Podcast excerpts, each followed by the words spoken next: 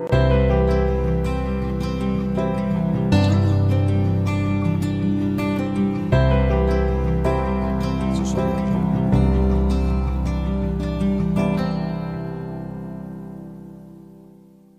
je vais déjà être. Cet après-midi, tu vois. Pays-Bas. Non, c'est un beau match, Pays-Bas-États-Unis. Ouais, ouais. Ça pourrait être intéressant. Mardi soir aussi. Mardi soir aussi. hein. C'est dommage qu'ils ont juste.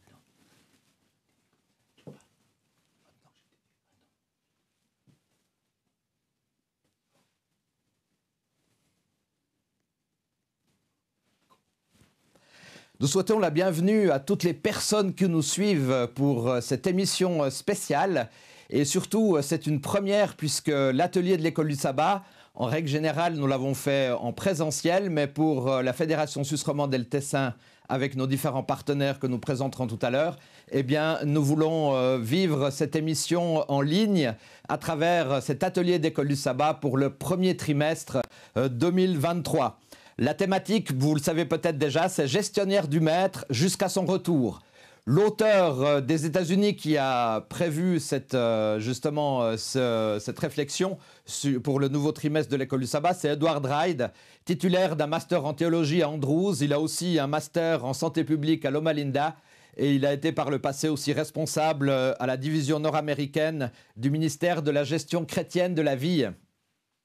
Pour ce trimestre, nous allons euh, étudier l'idéal de Dieu dans notre relation avec lui et développerons euh, cette confiance que l'être humain peut avoir avec Dieu à travers euh, plusieurs sujets. Vous les découvrirez d'ici quelques instants. Nous pouvons élargir, vous le verrez avec notre intervenant, nous pouvons élargir ce thème de la gestion chrétienne de la vie, gestion du maître jusqu'à son retour. Nous pouvons l'élargir et dépasser l'aspect purement des dîmes et des offrandes et vous verrez qu'il y a des choses aussi très complémentaires par rapport à ça. Je vous invite à ce qu'on puisse commencer cette euh, présentation par une prière.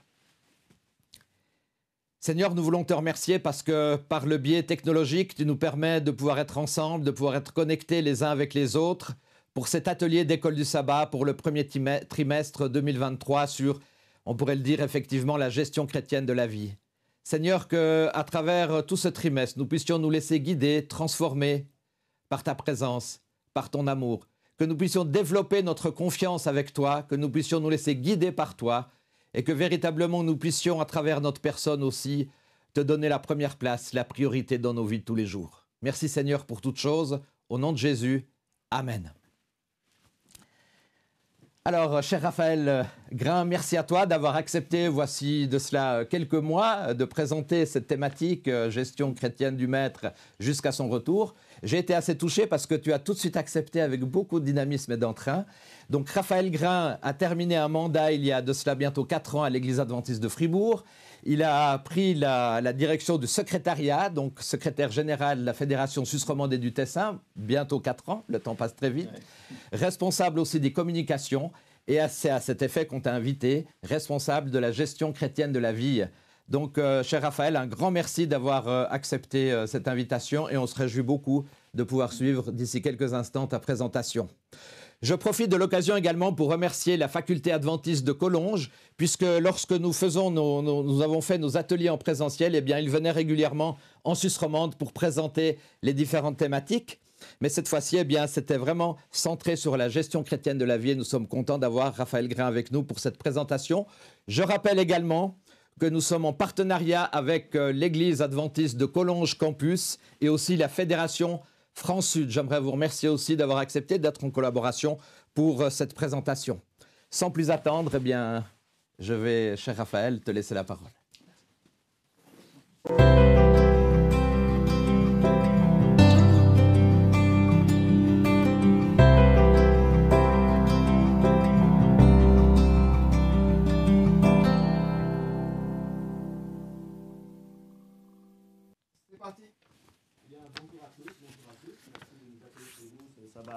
Pour euh, partager ensemble l'introduction de ce prochain trimestre d'études de, de notre école du sabbat. Ces prochains mois, donc, euh, comme Dominique vient vous le dire, vont être centrés sur ce thème de la gestion chrétienne de la vie, avec le titre donc Gestionnaire du maître jusqu'à son retour. C'est vrai que l'un des sujets peut-être les plus délicats à discuter selon les cultures Mais je pense aussi en particulier dans l'Église est, bien la question de l'argent.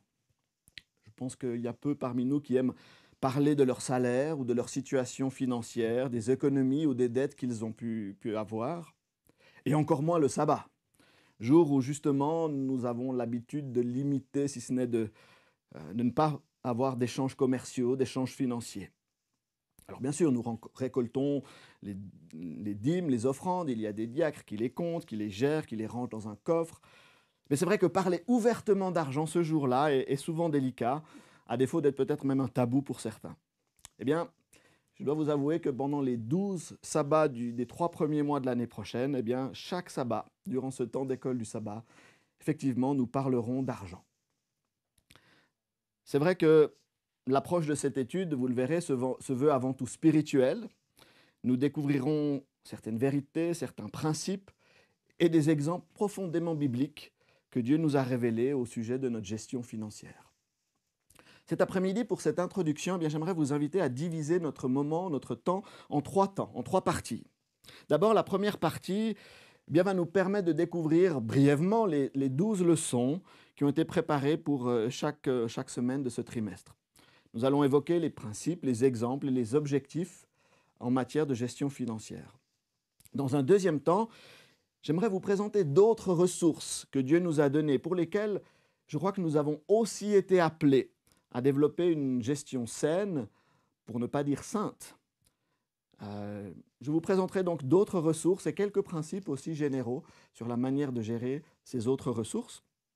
Et finalement, dans la troisième partie de notre rencontre, je vous proposerai quelques idées concrètes à vivre, soit personnellement, individuellement, soit dans le cadre de, votre communauté, de votre groupe d'études de la Bible ou d'un autre groupe euh, dans lequel vous vous réunissez, qui va peut-être vous donner quelques pistes, quelques idées pour mettre en pratique les principes de gestion chrétienne que la parole de Dieu nous enseigne et que nous allons étudier durant le prochain trimestre. Voilà donc le programme de ces quelques minutes de rencontre.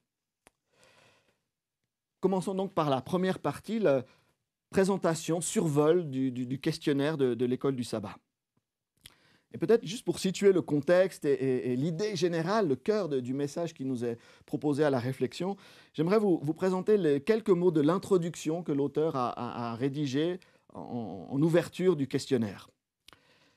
Dans les quelques 2000 versets de la Bible qui parlent d'argent ou de biens matériels, ainsi que de notre attitude envers ces choses, Dieu donne des instructions pratiques sur la manière dont nous pouvons vivre au-dessus des pressions de la vie et gérer ce que nous avons reçu avec fidélité. Dans les leçons de ce trimestre, nous étudierons l'idéal de Dieu dans notre relation avec lui. Et nous verrons clairement comment nous pouvons développer une confiance telle que nous resterons fidèles à lui, même quand, selon le texte de l'Apocalypse, nous ne pourrons plus acheter ni vendre. Mais cette foi en Dieu, cette foi-là ne vient pas du jour au lendemain. En gérant fidèlement ce que Dieu nous a donné, nous pouvons être prêts, dès maintenant, quoi qu'il arrive. C'est Dieu qui détient les ressources, et quand nous collaborons avec lui, il nous donne l'occasion de nous en occuper pour lui. À travers de ces quelques mots, nous comprenons donc les deux objectifs de l'étude de de ce trimestre. Premièrement, apprendre à gérer nos ressources selon les principes divins, et puis nous préparer à une période, à un temps de crise, qu'elle soit actuelle selon ce que vous vivez chez vous actuellement, ou future selon certaines euh, réalités qui nous sont, annoncées dans les évangiles, que ce soit un futur économique, social ou spirituel. Donc gardons ces deux notions à l'esprit, gérer nos ressources selon les principes divins et nous préparer à l'avenir pour explorer le déroulement de ce trimestre et, et découvrir les différentes leçons qui nous sont proposées. Je vous propose d'abord de voir les titres des douze leçons de ce trimestre, que vous retrouverez donc dans le questionnaire. Je ne vais pas les lire en, entier maintenant, mais vous voyez un petit peu la thématique générale euh, et le, classement des thèmes qui ont été euh, rédigés pour, euh, notre étude. En regardant de plus près ces douze leçons, je pense qu'on peut les regrouper en trois parties, trois moments, trois, étapes différentes dans la réflexion. Les quatre premières leçons euh, donc du mois de janvier, euh, j'aimerais dire qu'elle nous présente les éléments de base, les principes sur lesquels nous allons fonder notre réflexion et notre action à propos de nos finances. Il y a quatre principes, cinq principes, pardon, qui sont relatées dans ces, dans ces quatre premières leçons. Euh, la manière de gérer nos ressources financières se construit d'abord sur un double fondement. Nous avons des privilèges, nous recevons quelque chose de la part de Dieu, mais tout privilège signifie une responsabilité. Donc nous avons un devoir d'agir selon, conformément au privilège qui nous a été accordé. Les quatre premières leçons, donc, elles nous présentent ce que je dirais les principes fondamentaux de la gestion financière. Première leçon nous dit qu'en tant que chrétiens, nous sommes fils, filles de Dieu. Nous faisons, nous appartenons à la famille de Dieu. Et je crois que ce grand principe d'appartenance fonde réellement notre engagement à gérer, à partager nos ressources. On le verra plus tard dans le cadre, par exemple, de la dîme et des offrandes. Il me semble essentiel de réaliser que notre identité d'enfant de Dieu, notre place et notre rôle dans la création, je vous renvoie au psaume 8 par exemple, qui nous dit que nous sommes de peu inférieurs à Dieu, pas Dieu, mais juste en dessous, et que c'est dans ces contextes, dans cette identité, dans ce rôle dans la famille, dans la création de Dieu, que nous pouvons découvrir les bonnes pratiques, les bonnes habitudes et les outils adéquats pour faire de notre argent non pas une richesse égoïste pour nous remplir les poches à, titre personnel, mais un outil au service de Dieu et de sa création. Et donc le, premier principe, je crois, essentiel, fondamental, que, la leçon nous présente et que nous devons garder à l'esprit, c'est le principe d'appartenance. La deuxième leçon euh, nous parle de l'alliance de Dieu ou des alliances de Dieu. Et l'auteur a voulu associer cette notion d'alliance que l'on retrouve dès les premiers textes de la, de, la, de la, Bible à la question de la gestion des finances. Nous comprenons ainsi que la manière de gérer nos biens dépend de notre décision à nous engager au service de Dieu, à, répondre librement. Peut-être qu'on peut montrer la, diapo suivante avec les, quelques principes qui vont être résumés. Euh, Dieu nous invite à répondre librement à son appel et à partager notre foi et bien sûr à, remplir notre mission qui est d'annoncer le salut et le retour du Christ. Et c'est en entrant dans cette relation d'alliance que Dieu a voulu établir avec ses créatures, avec ceux qui l'ont choisi, que nous comprenons notre rôle, notre responsabilité de maintenir l'alliance, de, de, faire notre part du contrat finalement, puisque c'est cela que signifie une alliance. C'est un contrat entre deux partenaires.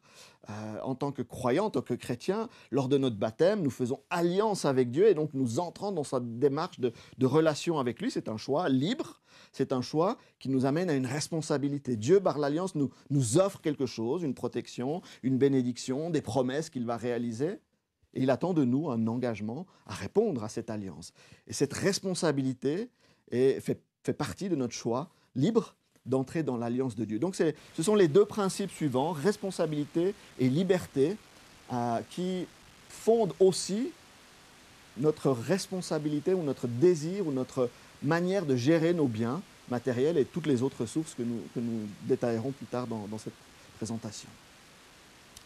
Et puis, les leçons 3 et 4 euh, abordent le thème plus spécifique des dîmes et des offrandes, pour lequel nous sommes assez, euh, en général assez assidus dans notre Église.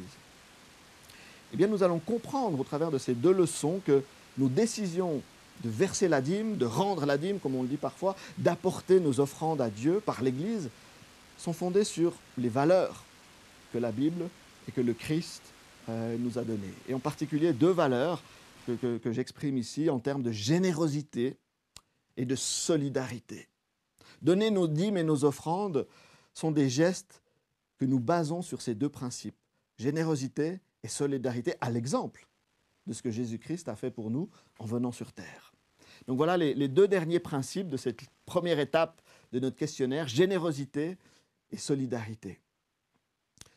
Et je crois essentiel de, prendre le temps ce mois de janvier de, de bien établir ces quatre, cinq principes pour comprendre que toute démarche de gestion financière à titre personnel, mais aussi envers la communauté, dans le contexte de l'Église, avec les dîmes et les offrandes, sont basés non pas sur des devoirs ou des ordres ou des commandements ou des habitudes, mais d'abord sur des principes fondamentaux et généraux que nous pouvons appliquer à d'autres domaines de nos vies. Appartenance, responsabilité, liberté, générosité et solidarité. Vous prendrez le temps, j'imagine, de décortiquer ces mots, de comprendre qu'est-ce qu'ils signifient concrètement euh, dans votre vécu personnel lié à la gestion de vos ressources matérielles et toutes les autres. Nous passons maintenant à la deuxième séquence de ce trimestre qui aborde les leçons 5 à 9. Donc le mois de février et une partie du mois de janvier. Cinq leçons. J'aimerais dire qu'elles sont plus concrètes. Ce sont des outils plus pratiques qui sont proposés dans ces cinq leçons.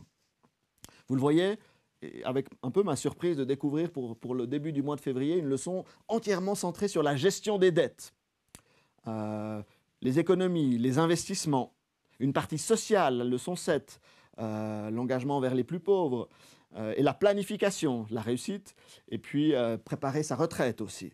Donc vous voyez des leçons très concrètes des, méthodes finalement, des processus qui nous sont proposés à la réflexion pour gérer l'un ou l'autre aspect de, nos finances selon notre situation personnelle. Je reviens à la leçon 5, gérer ses dettes, qui c'est vrai que m'a beaucoup surpris quand je l'ai étudié il y a quelque temps. C'est vrai que peut-être tout le monde ne se sentira pas concerné par cette thématique des dettes, mais vous le verrez que dans cette leçon, il y a des conseils très concrets inspirés des textes bibliques et, et aussi d'Ellen White qui peuvent aider ceux qui vivent malheureusement ce genre de problématique à trouver une issue à cette, euh, à cette situation parfois délicate. Et si vous n'êtes pas directement euh, concerné par une question de dette, peut-être que vous trouverez dans, cette leçon aussi des, des, principes, des idées pour d'autres situations de votre vie, dans d'autres gestions, dans d'autres ressources pour lesquelles peut-être vous avez des dettes, que ce soit votre santé, vos dons spirituels, etc. Par exemple, euh, dans notre gestion de nos ressources naturelles ou de notre temps. Dites-moi d'ailleurs qui euh, n'a pas régulièrement le sentiment de n'avoir pas le temps de tout faire, donc d'être en dette de temps avec cet encouragement de l'apôtre Paul, racheter le temps. Donc, nous voyons que ce principe de la dette peut être appliqué à d'autres domaines que celui des problèmes financiers. Et dans cette leçon, il y a un certain nombre de principes qui vous seront proposés et que l'on peut appliquer. Donc, faire un budget, choisir ses priorités, développer des valeurs telles que le service, le don, le contentement et d'autres encore. On passe aux, trois autres leçons, 6, 7 et 8, qui là aussi continuent à, nous aborder des, des, thématiques pratiques. Une particularité de ces trois leçons, c'est qu'elles s'appuient sur un certain nombre d'exemples bibliques. Par exemple, dans la leçon 6, euh, Noé, Abraham, Lot, Jacob, Moïse sont utilisés comme soutien biblique euh, pour développer la thématique de l'investissement, par exemple, à la leçon 6, pour nous, nous, faire réfléchir à la manière de diriger nos regards et nos pensées, non pas seulement vers nos poches terrestres, mais vers le ciel, là où, comme nous le dit l'évangile de Matthieu, ni la rouille, ni les vers ne peuvent détruire nos richesses.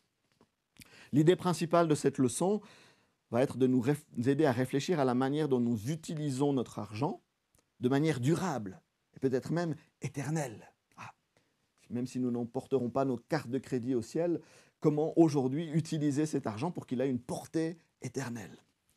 De même, la leçon 7 met l'accent sur la solidarité, l'utilisation des ressources pour le soutien, le secours à ceux qui sont dans le besoin autour de nous. Et là aussi, on a cette même construction en, utilisant des exemples bibliques. Jésus, les lois de l'Ancien Testament, le jeune homme riche, Zachée, Job, tous des exemples bibliques qui seront étudiés et lus avec ces lunettes de la question de la gestion des finances. Bien sûr, les mêmes personnages ont d'autres facettes à nous enseigner, mais dans le cadre de ce trimestre, vous serez invité à, regarder ces personnages-là, ces exemples, ces histoires bibliques, avec le, prisme de la gestion des finances. Et pour cette thématique euh, de cette septième leçon, Rappelons-nous simplement euh, ce texte que j'aime beaucoup dans, l'épître de Jacques, chapitre 1, verset 27, où, Jacques va résumer en une phrase ce qu'est la vraie religion. La religion pure et sans tâche, dit-il, devant Dieu, consiste à s'occuper des veuves et des orphelins. Donc une, une notion de solidarité que l'on peut faire bien sûr avec nos biens financiers, matériels, mais avec beaucoup d'autres ressources à notre disposition. La huitième leçon euh, propose là aussi quelques pistes intéressantes sur la manière d'organiser notre réussite, comme le, mot est utilisé ici en français. Et, l'auteur va, va, nous aider à réfléchir à la manière de choisir nos priorités, par un travail honnête, en prévoyant sa retraite, avec aussi une liste de petits conseils très simples finalement mais qui nous permettent d'envisager une certaine stabilité financière. J'aimerais dire encore une fois, et je le développerai plus tard, que tous les principes qui sont proposés dans toutes ces leçons, vous pourrez les adapter à d'autres domaines de votre vie, à d'autres ressources que nous évoquerons par la suite. Et finalement, dans cette deuxième partie, la leçon 9, euh, encore une fois basée sur le même modèle d'exemple biblique, avec le péché d'Acan, euh, de Judas, d'Ananias et de Saphira, entre autres, qui sont utilisés pour nous montrer les dangers les souffrances liées à, la convoitise, à la cupidité, dont nous savons qu'elles sont ravageuses aujourd'hui dans, certaines générations, lesquelles sont appelées à, dépenser plus qu'ils ne, reçoivent. Et là encore, nous comprenons que, nous comprendrons surtout que cupidité et convoitise sont des notions qui dépassent euh, la, simple notion d'un enrichissement exagéré, mais que ce sont des réels péchés au même titre que l'idolâtrie, par exemple. Et nous comprendrons, et je crois que c'est important, cette leçon va être centrale aussi, de comprendre que la manière dont nous choisissons de dépenser nos ressources, nos biens, matériels ou autres, euh, a une un réel impact spirituel. Ce n'est pas qu'une question de, de, de, de, finances, de tableau Excel, de budget, mais c'est vraiment un choix, un choix fondamental dans notre relation avec Dieu, dans notre foi en tant que chrétien, en tant qu'adventiste. Et voilà, nous arrivons à la dernière partie du trimestre, les trois dernières leçons, qui vont finalement poser la perspective de l'avenir concernant les finances. Euh, un avenir qui peut être à la fois proche, parce que, comme le montrera la leçon 10, chacun d'entre nous, à un moment donné, va terminer son temps professionnel et va arriver à son temps de retraite et à, passer ses dernières années de, vie terrestre. Donc, quelques conseils aussi, quelques réflexions sur cette euh, partie-là. Avenir de, de l'humanité à la leçon 11, pour faire face aux difficultés que certains textes nous annoncent, aux temps de crise que notre monde d'ailleurs traverse déjà aujourd'hui. Euh, et puis, leçon 12, l'avenir éternel, pour euh, accueillir et vivre les promesses divines, les récompenses que Dieu nous offre dans, son royaume à venir. Et donc ces trois leçons concluent ce trimestre, au mois de mars, euh, en nous conduisant à anticiper à penser à l'avance, à considérer nos biens dans une perspective de durée, d'avenir, et pas seulement de gestion au quotidien.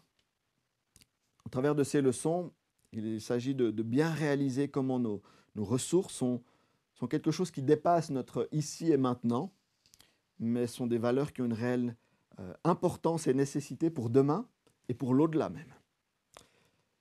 Et c'est vrai que cette notion de durée ou de durabilité est assez difficile quand on est jeune à, anticiper. Qui, à 25 ans, 20 ou 25 ans, quand il commence et qu'il reçoit son premier salaire, pense déjà à sa retraite 40 ans plus tard Et pourtant, au travers de ce questionnaire, et l'expérience nous le montre aussi, euh, il y a beaucoup de choses à prévoir avant, avant d'arriver à cette situation-là. Voilà, j'ai voulu en ces quelques minutes dresser le portrait, établir un peu ce fil conducteur, cette ligne directrice des, douze leçons que nous allons étudier durant ce, prochain trimestre 2023. Maintenant, j'aimerais vous proposer d'ouvrir un peu le champ de notre réflexion. C'est vrai que passer trois mois, douze semaines à discuter d'argent, de finances, ça peut paraître un petit peu ennuyant, peut-être un peu trop. On aura fait rapidement le tour de ces questions-là. Ou alors on n'est pas intéressé par l'argent, soit parce qu'on en a trop ou qu'on n'en a pas du tout. Ça dépend. Et bien que ce soit une notion essentielle et que nous en ayons d'une certaine manière tous besoin, il me semble que il serait réducteur de considérer notre gestion des ressources seulement euh, considérée à l'argent. Les circonstances de la vie, les temps que nous vivons aujourd'hui, nécessite d'élargir, d'ouvrir notre vision et notre compréhension de ce que Dieu attend de nous. Et comment les principes de sa parole sont valables pour d'autres, ressources. C'est pour, pour cela que dans cette deuxième partie de notre émission, j'aimerais vous montrer, vous révéler, vous remontrer, parce que ce ne sont pas des nouveautés bien sûr, d'autres ressources dont nous avons reçu la mission et la responsabilité de gérer au mieux. Alors que nous allons parcourir ces autres ressources, l'état d'esprit que j'aimerais vous proposer, c'est celui d'une certaine flexibilité et adaptabilité. C'est-à-dire à, penser aux douze leçons que vous vivrez durant ce trimestre et, à changer un petit peu votre regard, non pas le focalisant uniquement sur l'argent, mais à penser à ce que tous les principes qui vont nous être transmis euh, dans ces douze leçons peuvent être utilisés, adaptés et, valides, valables pour les autres ressources que je vais vous, vous résumer à l'instant. Et en fait, ces, autres ressources, enfin finalement toutes les ressources, j'en ai, six à, vous proposer, bien on les trouve euh, résumées, décrites dans les quelques premiers chapitres du livre de la Genèse.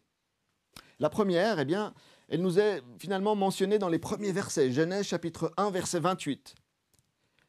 Lorsque Dieu va donner finalement ce qui est le premier commandement qu'il donne à l'être humain. Reproduisez-vous, devenez nombreux et remplissez la terre. Par ce, texte, par ce commandement, qui est la première parole directe de Dieu à l'être humain, il me semble que Dieu nous invite à gérer nos relations. Ici, bien sûr, il est fait mention de, la famille, en, se reproduisant, en ayant des enfants, une famille. Mais on sait, la notion de relation dépasse la notion de, famille de sang. C'est peut-être pas pour rien que dans le contexte ecclésial, nous aimons nous appeler frères et sœurs, parce que nous sommes tous frères du même, ou, ou fils, enfants du même père.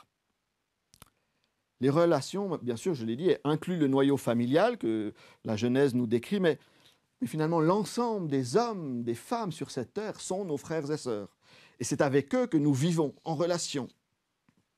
Nous entrons en chemin, en relation avec eux de différentes manières, même dans le bus, même dans le train, lorsque nous nous déplaçons, nos voisins, dans le cadre de notre profession, de notre entreprise, de par nos amitiés, dans les différentes activités que nous pouvons vivre. Et je crois que dans ce domaine, nous avons aussi besoin d'outils pour gérer nos relations, à l'image des outils que nous développons dans le thème de, la finance, dans le contexte de l'école du sabbat. Dans les relations, il faudra utiliser des outils plutôt de type communication, écoute, pardon, réconciliation, disponibilité, générosité, service. J'aimerais aussi rappeler que le contexte des relations dépasse aussi, comme celui de l'argent finalement, notre réalité purement terrestre. Dieu n'a pas, pas créé l'homme pour qu'il vive seul. Dieu lui-même étant un être relationnel, créé, euh, enfin Dieu étant trois en un. Il aime être l'un avec l'autre. C'est une manière bizarre de le dire, mais c'est la réalité que, que la Bible nous enseigne. Et même plus que vivre ensemble les uns avec les autres ici sur terre, nous voyons que le royaume de Dieu nous est présenté avant tout comme un, espace, un lieu de relation. Dans l'Apocalypse, par exemple, on nous parle d'un festin de noces pour décrire le royaume de Dieu. Festin de noces étant par excellence le lieu où les relations se nouent, celle d'un mariage entre un, homme et une femme, celle d'un mariage entre Dieu et son Église. Et, dans ce festin, eh bien, c'est un temps de fête relationnelle. Ainsi, on le voit, gérer nos relations sur Terre, c'est un exercice utile pour le temps des retrouvailles et des relations que nous vivrons dans le royaume éternel de Dieu. Donc cette ressource des relations, la première qui est mentionnée dans, le texte biblique est peut-être la plus essentielle parce qu'elle va nous accompagner de notre naissance au royaume de Dieu. La deuxième ressource, elle vient juste au verset suivant, Genèse 1, verset 29, où Dieu va dire à l'être humain finalement un deuxième commandement, Je vous donne toute herbe à, graines sur toute la surface de la terre, ainsi que tout arbre portant du fruit avec pépins ou noyaux, ce sera votre nourriture. Et on le voit, il s'agit ici du principe de la ressource de la santé. En indiquant à l'homme ce qu'il peut ou ce qu'il doit manger, Dieu montre dès l'origine l'importance de cette ressource. Il va nous donner les outils et par la suite, ils vont être développés plus en détail pour non seulement préserver la vie physique, mais aussi la développer pour que notre être fonctionne au mieux. Évidemment, aujourd'hui, je ne vais pas développer cette ressource-là parce que notre, nous avons autour de nous, et en particulier dans notre Église, un nombre important de spécialistes et de conseils, de recommandations dans, dans ce domaine que nous appelons souvent la, la, réforme sanitaire. Nous avons des livres, des ouvrages qui, qui sont là pour nous montrer quoi faire, comment manger, comment nous soigner quand euh, nous sommes malades.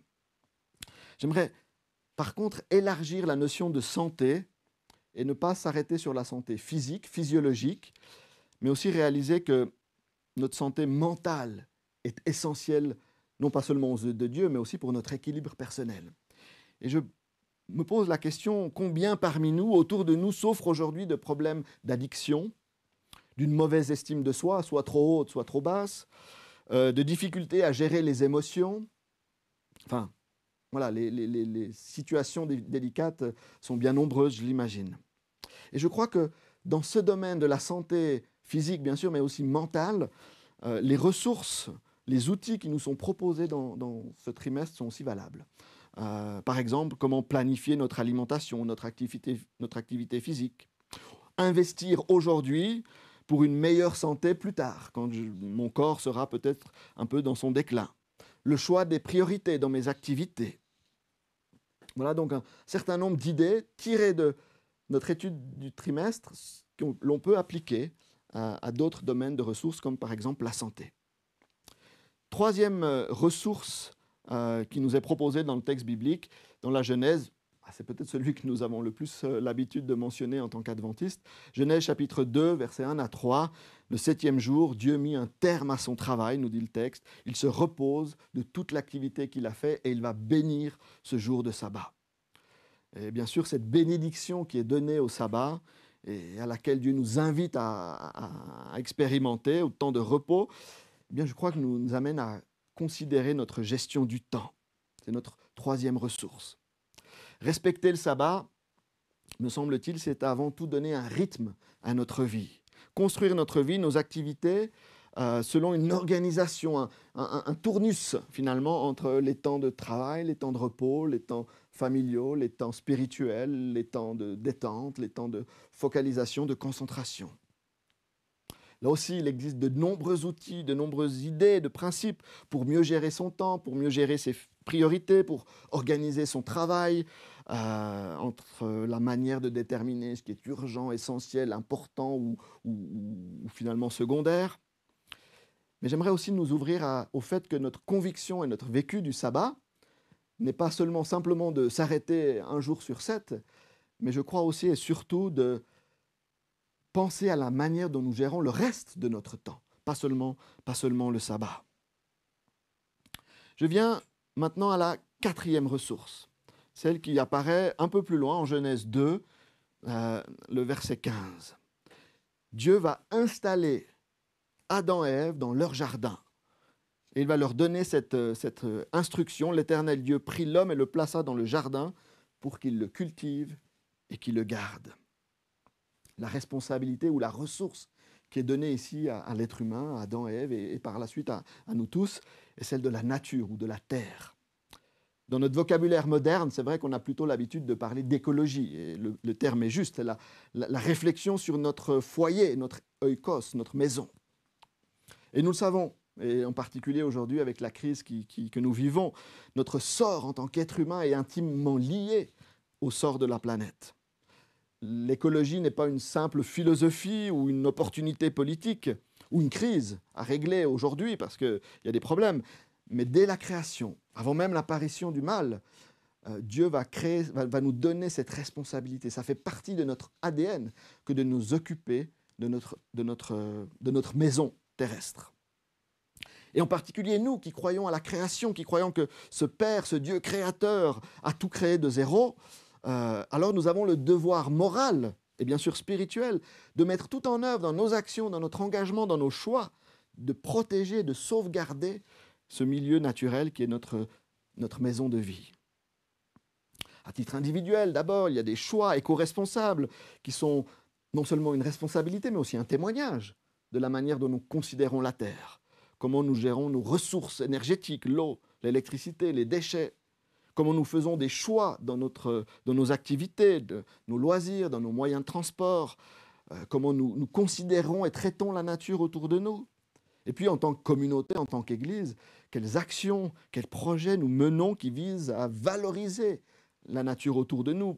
Certaines églises ont développé un ministère de jardinage dans, dans l'entourage propre de, l'Église. D'autres ont, décidé ou peuvent décider de, de- d'en- d'entamer des activités visant à, s'émerveiller des beautés de la création, à enseigner euh, comment fonctionne la nature aux plus jeunes et, aux- autres générations. Je crois qu'il est important de penser à, tous ces aspects-là, à titre personnel, mais aussi en tant qu'Église, pour que nous puissions répondre à ce mandat de cultiver et de garder le jardin que Dieu nous a, nous a donné. Nous arrivons à la cinquième ressource qui est mentionné un peu plus loin dans le texte de la Genèse, au, chapitre 4, les versets 3 et 4 dans cet épisode de cette lutte fratricide entre Cain et Abel, eh bien elle, finalement, elle illustre la ressource dont nous avons parlé en introduction de, ce moment, les offrandes. Euh, Cain et Abel vont finalement se, disputer sur le, choix de quelle offrande est juste à donner à Dieu. Eh bien, voilà, on l'a vu tout à l'heure et je ne vais pas m'arrêter plus longtemps maintenant. Les dîmes, les offrandes. Aujourd'hui, on parlera aussi de, des prémices. Enfin, il y a différents vocabulaires, différentes pratiques que nous mettons en place euh, dans l'Église en, tant que, croyants sur la manière de gérer nos biens. Je crois que c'est la cinquième ressource que l'on trouve finalement lancée par le texte biblique dans cette histoire de, Caïn et Abel. Et j'arrive à la dernière ressource que l'on trouve un peu plus loin, au chapitre 4, toujours, versets 19 à, 22. Je lis ces quelques versets, un petit peu moins connus peut-être. Ada mit au monde Jabal. Euh, Jabal est l'ancêtre de ceux qui habitent sous des tentes et qui vivent près des troupeaux, donc des bergers. Le nom du frère de Jabal est Joubal. Il est l'ancêtre de ceux qui jouent de la harpe et du chalumeau, donc des musiciens. Et leur tante Tsila euh, va mettre au monde Tubal-Caïn, qui lui est l'ancêtre des forgerons euh, qui forgent, qui fabriquent des outils en fer et en bronze. Il me semble que ces quelques versets indiquent une dernière ressource, en tout cas telle que je l'ai organisée, c'est celle de nos talents, de nos compétences. Ici, il y a trois frères qui ont chacun une compétence professionnelle particulière, berger, musicien, forgeron. Mais par la suite du texte biblique, en particulier dans, les textes du Nouveau Testament et de l'apôtre Paul, euh, cette thématique va être, présentée avec la terminologie des dons spirituels, des talents que Dieu nous confie avec l'image du corps, où chaque membre a un rôle important à jouer dans le corps, dont Christ est la tête. Et je me pose souvent la question quand je visite les églises, hein, et je pose cette question-là, qui parmi nous, qui parmi vous, sait, peut dire de manière claire ce qu'est, quel est son ou ses dons spirituels qu'il a reçus, soit à son baptême, soit plus tard dans sa vie chrétienne? Qui peut affirmer que son engagement dans l'Église, aujourd'hui, aux différentes fonctions dans lesquelles il peut être nommé, ou même dans la société, correspond à ses dons, aux dons que Dieu lui a donnés? Qui a pris le temps d'approfondir, d'apprendre, d'entraîner les dons qu'il a reçus par différentes formations et lectures je suis convaincu qu'en tant qu'Église, mais aussi en tant qu'individu, pour notre équilibre personnel, notre bien-être, euh, nous avons encore du travail à faire pour identifier, entraîner et appliquer, utiliser les dons que Dieu nous a donnés, soit dans l'Église, soit dans la société qui nous entoure. Et c'est lorsque nous servons selon nos dons que nous sommes alors efficaces et finalement heureux de servir avec joie notre Dieu. Voici donc ce que je crois être les six ressources que nous avons pu identifier dans, les premières pages de la Genèse. Ces six ressources, Dieu nous les a données bien sûr pour notre bien-être, mais aussi parce que nous avons une mission. Et que dans notre service pour sa gloire, ce sont des ressources que nous pouvons utiliser dans notre témoignage. Petite anecdote, et peut-être vous pourrez m'aider à ce niveau-là, euh, j'ai essayé de résumer ces six ressources avec des mots qui commencent par T. Il y a le trésor pour parler de l'argent, il y a la terre pour parler de la nature, pour la santé, j'aurais pu dire temple du Saint-Esprit, hein, puisque nous sommes le temple du Saint-Esprit, les talents, euh, pour les dons spirituels, le temps, c'est une évidence, et pour les relations, je n'ai pas trouvé de mot qui commence par T. Alors, si quelqu'un parmi vous a une idée, vous pouvez nous l'écrire en commentaire, trouver un mot qui définisse les relations, qui commence par T. Voilà, appel euh, à votre créativité. Alors bien sûr, ce trimestre, comme je l'ai dit tout à l'heure, ne parle pas de ces ressources-là, seulement du trésor. Mais encore une fois, je suis convaincu, et peut-être ça va être la responsabilité des moniteurs des classes, ou même de vous qui allez étudier chacun votre questionnaire, de, chercher à, comprendre les messages bibliques, les enseignements bibliques du questionnaire, et à les appliquer à ces autres ressources, pas seulement au trésor, pas seulement à l'argent. Parce que c'est lorsque nous arrivons à une vie, un développement, une croissance globale, qu'alors nous sommes des êtres équilibrés selon ce que Dieu a prévu pour nous. Et je crois qu'une croissance fructueuse n'est possible que lorsque nous développons tous les aspects de notre, de notre, de notre vie et donc des, des ressources que Dieu nous a données. Voilà donc pour cette deuxième partie qui, traite donc des, qui a traité des, des, autres ressources que Dieu nous a données et qui me semblent autant essentielles que celles de l'argent. Et pour ce troisième moment, eh bien, je vous invite à, j'aimerais vous proposer quelques pistes pratiques, concrètes, pour vous aider, soit en tant que groupe d'école du sabbat, euh, soit à titre individuel, euh, à, mettre en œuvre quelque chose de, concret. Parce que finalement, parler de ressources et en rester à la parole, euh, ça n'a pas très, beaucoup de sens, c'est même plutôt incohérent. Donc j'aimerais vous proposer quatre idées, simples je crois, pour mettre en pratique ou pour travailler dans vos groupes à partir de ces ressources-là. La première idée simple, euh, me semble-t-il, c'est simplement quand vous allez étudier le questionnaire, ou quand vous allez parler dans vos classes d'école du sabbat, échanger, ou lire les textes bibliques qui sont proposés, de, remplacer les mots, la terminologie, le vocabulaire utilisé qui traite de l'argent, ou les concepts qui traitent d'argent, de commerce, de finance, par des mots qui ont trait aux autres ressources, à la nature, au talent, au temps, etc. L'idée, c'est donc d'élargir votre champ de réflexion et à trouver dans les enseignements bibliques sur le thème de l'argent, des enseignements pour les autres ressources. je crois que ça va rendre aussi notre étude, ces trois mois, beaucoup plus riche, beaucoup plus intéressante et complète. Plutôt que de parler par exemple de dette financière, examiner ce que pourrait signifier une dette dans le domaine de la santé ou de l'écologie ou du temps. Idem pour l'investissement. Plutôt que de parler d'investissement sur un compte en banque, qu'est-ce que signifie investir dans les talents, dans les relations, donc voilà une première idée très simple. Changer le vocabulaire des leçons. Enlever les mots financiers, commerciaux, argent et remplacer-les par des mots, des concepts sur une des autres sources qui vous intéressent.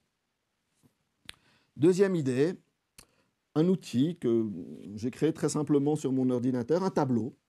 Un tableau que l'on peut faire avec une application, voilà, je ne vais pas les nommer, mais une application, un tableur tout simple, qui pourrait vous aider à planifier l'utilisation de vos différentes ressources chaque semaine, chaque mois et chaque année. Et à la fin de chaque période, de faire une analyse, un bilan. Qu'est-ce que j'ai réussi, qu'est-ce que je n'ai pas réussi, et d'ainsi avoir une sorte de, croissance et de, regard sur votre vie, votre gestion de ces six ressources. Donc voilà un exemple d'un tableau que j'ai fait en quelques minutes euh, sur mon ordinateur.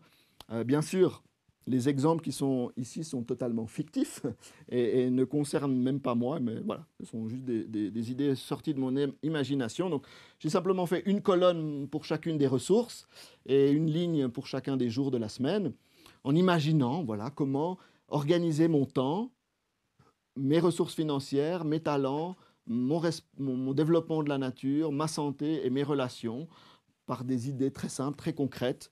Euh, et puis à la fin de la semaine, il est possible de, bah, faire le retour le, sabbat soir ou le dimanche matin, de dire bah, comment s'est passée ma semaine? Ah oui, ben non, ben, dimanche passé, j'ai pas vraiment pu faire trois heures de sport parce que j'étais malade, parce que la météo n'était pas euh, convenable, etc. Et puis de dire, bah, je reporte ces trois heures la semaine d'après ou le mois suivant. Et, ce tableau peut, se développer par semaine, par mois et finalement par année. C'est une idée très simple pas, très nouvelle, hein, c'est celle d'un agenda finalement, mais qui ne fait pas que gérer le temps, mais aussi gérer les cinq autres ressources euh, que Dieu nous a confiées. Une quatrième euh, proposition, euh, qui va peut-être concerner plus directement les petits groupes que vous vous réunissiez chez vous ou lors de, de temps d'école du sabbat en église. il me semble que un sujet sur la gestion de nos ressources comme je l'ai dit tout à l'heure, ne peut pas juste rester un beau discours ou un bel échange théorique que l'on fait pendant 45 minutes ou une heure euh, assis en, cercle dans notre église ou dans notre salon, et qu'il faut à un moment donné passer à l'action. Euh, alors voilà, juste quelques idées très simples, très pratiques que chaque groupe euh, personnel ou familial, même en tant que famille ou, en tant que groupe d'école du sabbat, euh, pourrait adapter et, pratiquer selon ses possibilités, son contexte et puis ses, intérêts. Par exemple, je vais, aller très rapidement, dans le domaine de la nature, si votre groupe a accès à un petit coin de terre autour de l'église, par exemple, peut-être vous pouvez créer un petit jardin, soit y faire y planter quelques légumes qui pourront agrémenter euh, un repas canadien en église ou être donnés à des gens qui, ont plus de limites financières, ou des fleurs pour embellir le quartier. Euh, on peut même créer des jardins surélevés sur des planches, des palettes, dans des caisses, euh, là où on n'a pas l'accès à la pleine terre.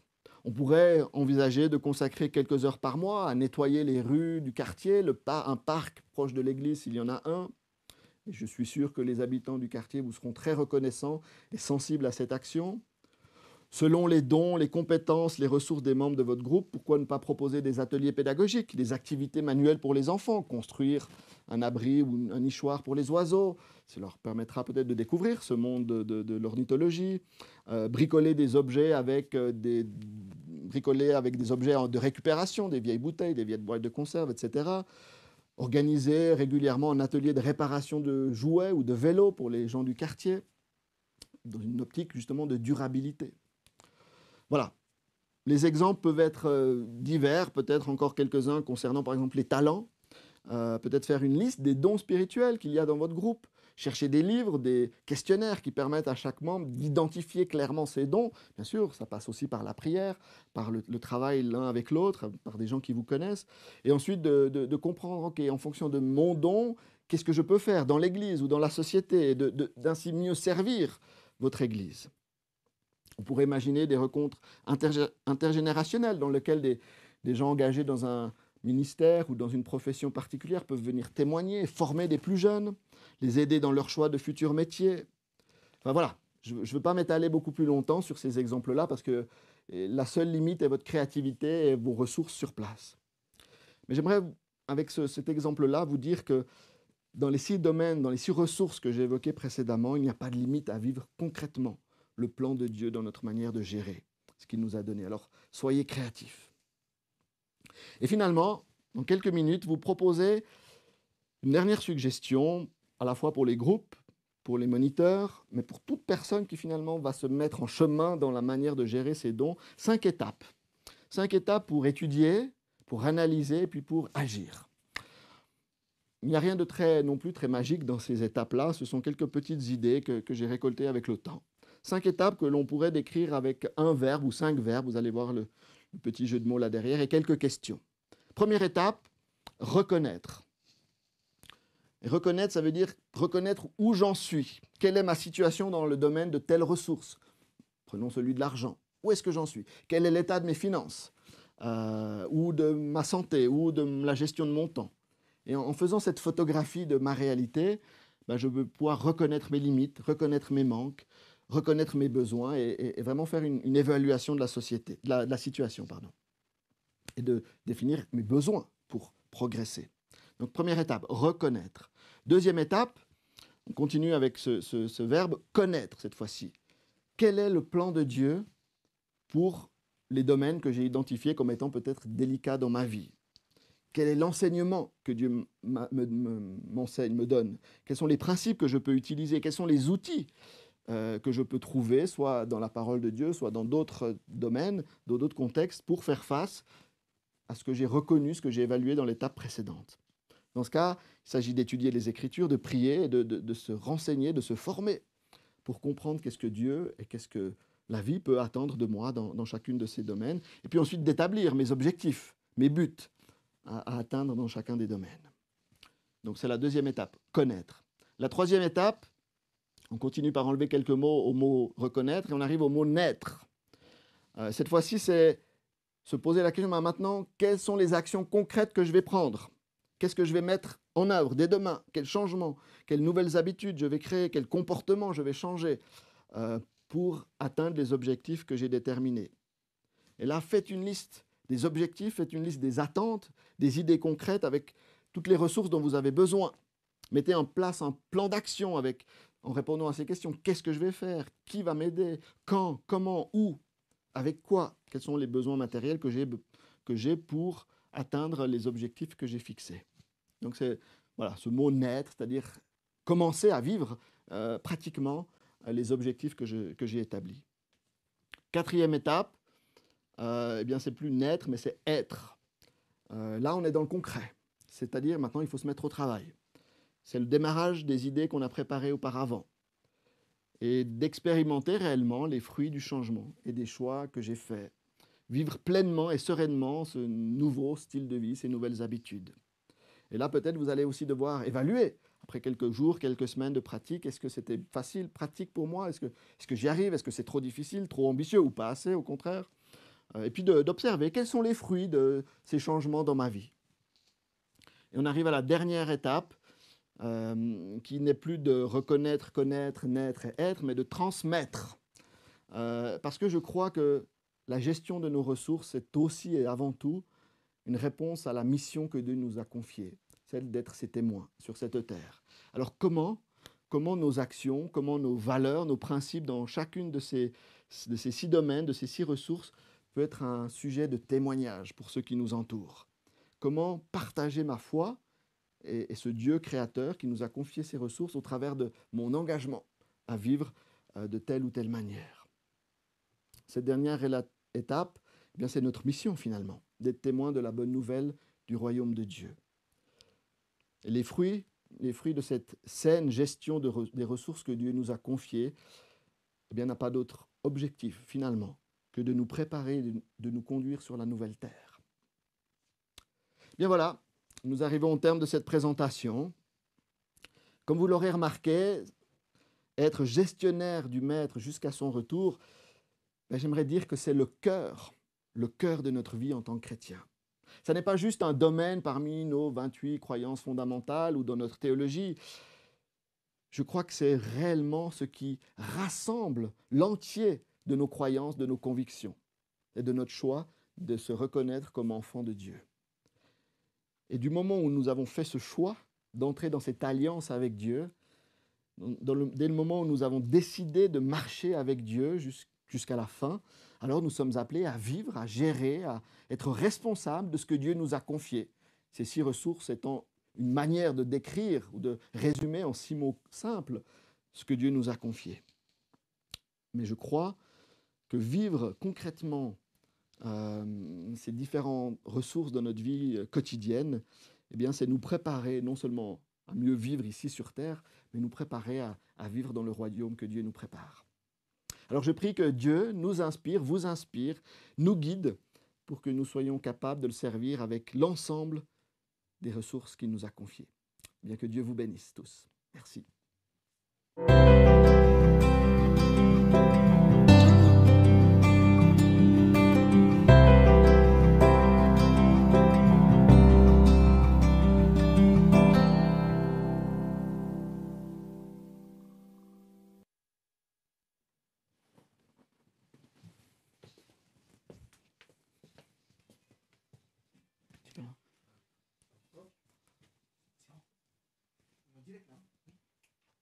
Un grand merci euh, Raphaël pour cette euh, belle présentation. Maintenant, j'aimerais d'une manière particulière, puisque c'était aussi euh, l'habitude les, années passées, de vous présenter quelques livres par rapport à la thématique. Nous avons ici un premier livre qui s'intitule Dîmes et offrandes, pourquoi donner de Marie-Christine Collas. Et c'est vrai que dans le fond, bien, c'est un livre intéressant parce que c'est la thématique, c'est le moment de la collecte semble être inséparable du culte. Pourtant, la question de l'argent était encore tabou dans notre société. Peu de chrétiens osent poser des questions ou enseigner à ce sujet. Et beaucoup se demandent où va cet argent. Donc Marie-Christine Collas répond simplement à pas mal d'interrogations par rapport à ce thème dîmes et offrandes. Nous avons un autre livre, Nos relations, des bénédictions, quelquefois peut-être compliquées. Eh bien, ce livre-là, eh bien, il s'intitule De l'espoir pour des relations compliquées envenimées par les conflits. Votre meilleur ami est soudain distant, votre conjoint se plaint sans cesse de vos mauvaises habitudes, votre fils refuse de vous parler, que faire? Donc un livre spécifiquement qui élargit un petit peu, qui élargit un petit peu les temps des dîmes et des offrandes, mais qui parle véritablement de l'aspect de la relation. Nous avons également, par rapport à la gestion chrétienne de la vie, un autre livre très intéressant, Si les minutes m'étaient comptées. Donc, c'est vraiment un livre basé sur la gestion du temps et service de Dieu de Maurice Decker. Et ce livre, il est important parce qu'il devrait être lu et relu, on pourrait le dire, par tous les chrétiens engagés au service de Dieu et tous ceux qui se préparent à un tel service. Parce que l'emploi de notre temps englobe toute notre vie. Donc ici, c'est plutôt l'idée globale et générale de, l'emploi du temps que nous pouvons euh, effectuer. Nous avons un autre livre de Yvan Mudry, c'est L'argent trompeur. Je vous laisserai le découvrir. Donc ça, c'est aussi un livre qu'on propose. Donc euh, voilà, c'est un livre particulier, mais qui, est intéressant à proposer. Et puis, euh, nous avons parlé euh, d'écologie également, d'environnement. Euh, enfin, c'est Raphaël qui nous a parlé d'écologie et d'environnement en lien aussi avec le livre de la Genèse. C'est un livre aussi intéressant qui s'intitule Paroisse verte, guide écologique à l'intention des églises, le développement durable. On y croit depuis 2000 ans. Et puis là, on nous met comme, comme introduction comment inscrire le respect de la création, de la vie, à l'enseigne du développement durable et de la protection de l'environnement. Nous savons que l'écologie fait partie aussi de notre société, et ça, c'est un livre aussi qui en parle et qui est en lien avec la gestion chrétienne de la vie. Merci beaucoup.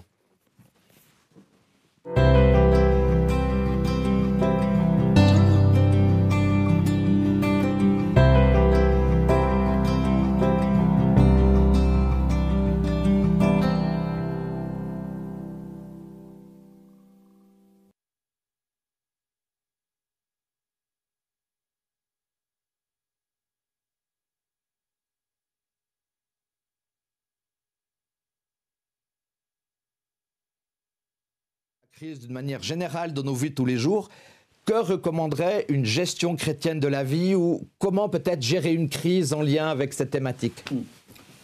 Euh, Oui, merci pour cette question. Euh, je pense qu'elle est, est, effectivement importante parce que si on a un problème, si on est dans une situation où il y a une crise, c'est qu'il y a un problème de gestion finalement. Euh, et donc, tout est question de, de comment nous allons, quels repères, quels principes on peut, on peut trouver pour faire face à la crise. Alors, bien sûr, ça dépend du type de crise euh, dans laquelle on est, si c'est une crise générale, existentielle, ou si c'est une crise financière. Alors, euh, bien là, il y a des, des, principes, des idées, des concrètes. Je pense d'abord, il faut se tourner vers peut-être des professionnels selon le type de crise que, vous traversez. Euh, si c'est une crise financière, il y a des conseillers en économie, des, des budgets, du planning qui peut vous être, des ressources, des idées, des conseils, pardon, qui peuvent vous être donnés par différents instituts ou spécialistes. Euh, et puis reprendre les basiques, reprendre les points de base. Euh, gérer son argent, qu'est-ce que ça signifie? Je prends cet exemple-là puisque c'est celui du trimestre. Qu'est-ce que ça signifie gérer son, argent lorsque je suis dans une crise financière par manque de ressources? Peut-être parce que j'ai accumulé des dettes, parce que mon, revenu s'est limité, s'est baissé. Alors revenir aux basiques, aux principes de base. Euh, une répartition, un budget, une planification, euh, essayer de, reprendre ce qui est essentiel et puis de garder ce qui est secondaire dans un deuxième temps. Donc faire une liste finalement de ce qui est prioritaire, basique, nécessaire, et puis dans un deuxième temps ce qui, ce qui l'est moins, euh, qui pourra peut-être être comblé, compensé par la suite lorsque la situation de crise sera, sera apaisée. je crois que c'est valable dans, dans différents domaines de crise que ce soit bien sûr dans la santé, dans un problème de gestion du temps. Je crois qu'aujourd'hui, c'est une des grandes maladies hein, que l'on traverse, c'est le problème de la gestion du temps, où, chacun court dans tous les sens pour faire face aux, différents défis, aux différentes tâches auxquelles il est confronté. Donc là aussi, je crois qu'il est important à un moment donné de, revenir aux basiques.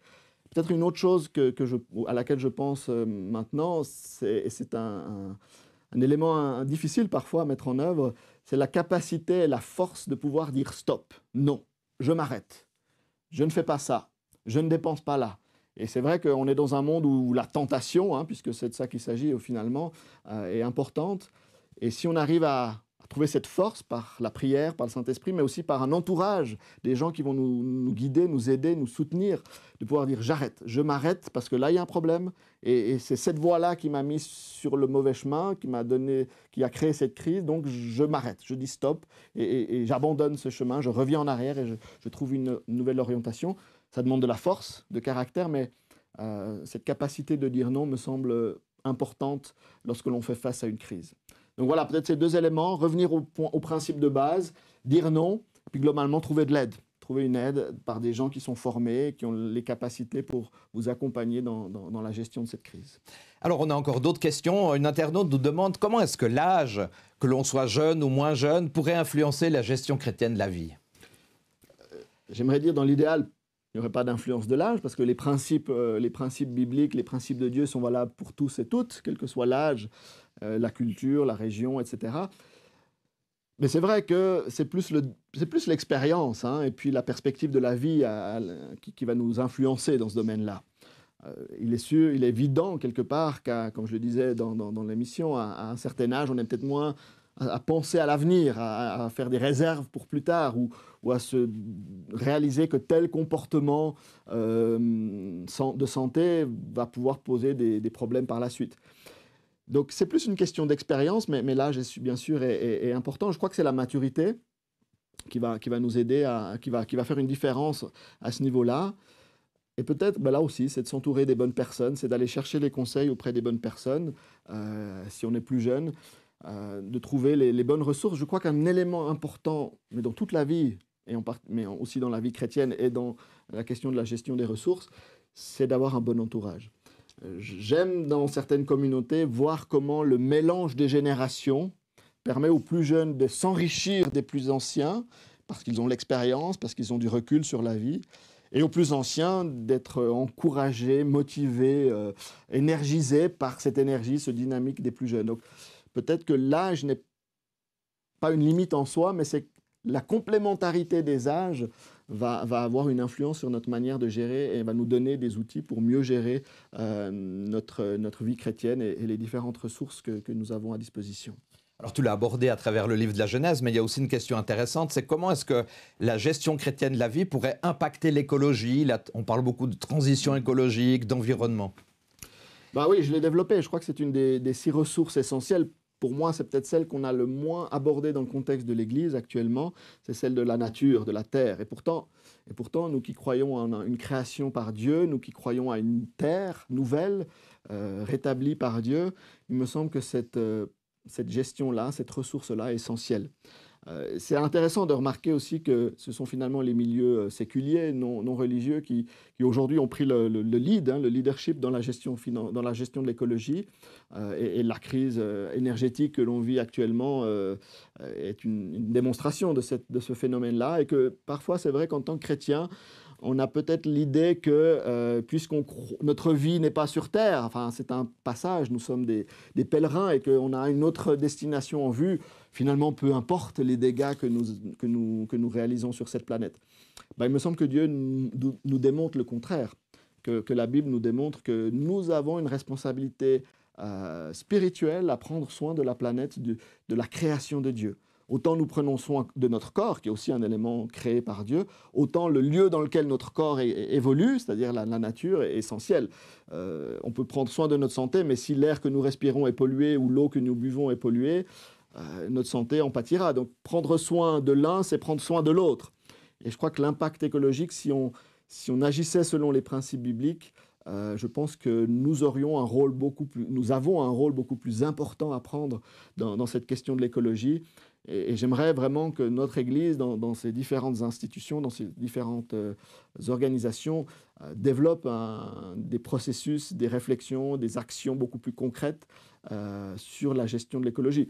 Peut-être une, anecdote, c'est qu'avec la crise de, la Covid ces dernières années, euh, il y a peut-être beaucoup de déplacements en moins qui se sont faits. On a fait plus de rencontres, bah, comme ici, on a ce studio qui nous permet de faire cette émission en direct chez vous. Vous n'avez pas besoin de vous déplacer dans, une salle, de faire des kilomètres en voiture ou autre moyen de transport, et donc de polluer moins, même si l'énergie électrique et, informatique a aussi un coût énergétique. Voilà, notre Église a, par le, enfin, nous avons par nécessité dû gérer autrement nos, ressources énergétiques, donc notre impact sur la nature. Mais j'ai l'impression et j'ai l'envie et le désir que nous soyons encore plus engagés dans ce domaine-là. Il ne s'agit pas juste de dire Dieu a créé la terre, nous croyons en un Dieu créateur, mais qu'est-ce que nous, nous faisons comme ses enfants pour protéger cette terre. Et c'est vrai, comme ce livre est, posé ici en exergue, euh, c'est un livre très très intéressant, très bien fait, très concret. J'invite les pasteurs, les anciens, les, les, diacres, les responsables de la gestion, par exemple, du bâtiment de l'Église, à, prendre ce livre-là. Euh, dans le contexte du département de la gestion chrétienne de la vie ici en Suisse romande, j'aimerais en faire un, un, petit résumé avec des fiches concrètes que les responsables des bâtiments pourront, pourront utiliser sur la manière de gérer mieux le chauffage dans les églises. C'est vrai, on chauffe nos églises beaucoup pour les utiliser finalement assez peu, sur la manière d'utiliser des produits de nettoyage pour les bâtiments. Enfin, il y a énormément de pistes très concrètes sur comment avoir des paroisses vertes. Il y a des associations aussi euh, chrétiennes qui ont développé des labels, euh, je dirais, de, paroisses écologiques pour nous aider en tant que pasteur, en tant que responsable d'église à, avoir un impact moindre sur la nature dans le vécu en église. Est-ce qu'il y aurait quelques pistes pour la gestion du temps, en particulier, puisque c'est tout à fait dans la modernité aujourd'hui, en lien avec les réseaux sociaux Oui, je crois que les réseaux sociaux sont qu'une cerise sur le gâteau, si je peux dire cette expression-là. Je crois que depuis toujours, l'être humain a eu des problèmes de gestion de son temps, euh, qui, réseaux sociaux ou non, euh, téléphone portable ou non, il y a toujours eu des, des moyens de se détourner hein, et de, de, se focaliser sur des choses peut-être pas aussi essentielles. Euh, je, peux difficilement donner des conseils très, très spécifiques, mais je crois que chacun doit reprendre encore une fois les bases. Comment gérer son temps? Peut-être le tableau que, que j'ai montré tout à l'heure, ou un simple, simple agenda, peut permettre à, chacune, chacun qui est face à cette difficulté de déterminer, d'allouer, de budgéter le temps qu'il va, qu'il va, qu'il va euh, attribuer à chaque, à chaque activité, dont les réseaux sociaux, dont euh, euh, certaines activités finalement secondaires ou importantes selon ses, décisions. Donc le choix des priorités, un budget, et puis une analyse euh, de ce qu'on a fait, de revenir en arrière, euh, regarder en arrière pour se dire, bah, là, j'ai un peu dépassé, donc euh, je vais corriger ça la semaine prochaine, ou au contraire, je me suis donné une réserve pour la semaine suivante parce que voilà, j'ai pas eu le temps, donc j'ai pas pris le temps de faire cette activité, donc je, la reporte la semaine suivante. Budgéter, prioriser, ça me semble des outils fondamentaux dans, dans ce domaine-là, comme dans les autres. Maintenant, il ne faut pas non plus jeter l'anathème sur les réseaux sociaux ou sur les technologies modernes elles sont utiles. Euh, la question est de savoir de bien les utiliser euh, et à bon escient. Donc on est content d'avoir les réseaux sociaux parce que c'est aussi un moyen d'évangélisation, c'est aussi un moyen de se faire connaître, c'est aussi un moyen de partager nos, croyances et nos, convictions et notre espérance. Donc utilisons, sachons les utiliser à bon escient. Alors comme dernier point, alors euh, tu te rappelles Raphaël, tu as abordé les, les, T, hein, les différents T, il y avait le trésor, terre, talent, temps, mhm. eh bien, nous avons eu deux propositions. Ah, Alors, ça, c'est important. deux propositions. Une première, c'est transactionnel. D'accord, pour parler des relations. des relations, l'analyse transactionnelle, etc. Puis une autre très intéressante aussi, je trouve, c'est euh, l'aspect du tuteur, tutorat. Tutorat. Par exemple, on pourrait se dire tuteur de résilience. c'est quand même aussi un T important là, dans les relations. Bah, merci de votre créativité. Vous avez toujours l'occasion d'écrire sur nos réseaux sociaux pour proposer de compléter ce petit tableau d'été de nos six ressources. Et s'il y a d'autres ressources qui n'ont pas été mentionnées, vous pouvez aussi les, écrire. C'est un résumé, hein, ces six ressources. Il y en a sûrement d'autres, on pourrait les, décrire autrement, mais c'est celles qui m'ont apparu les plus évidentes en lisant les, les textes de la Genèse.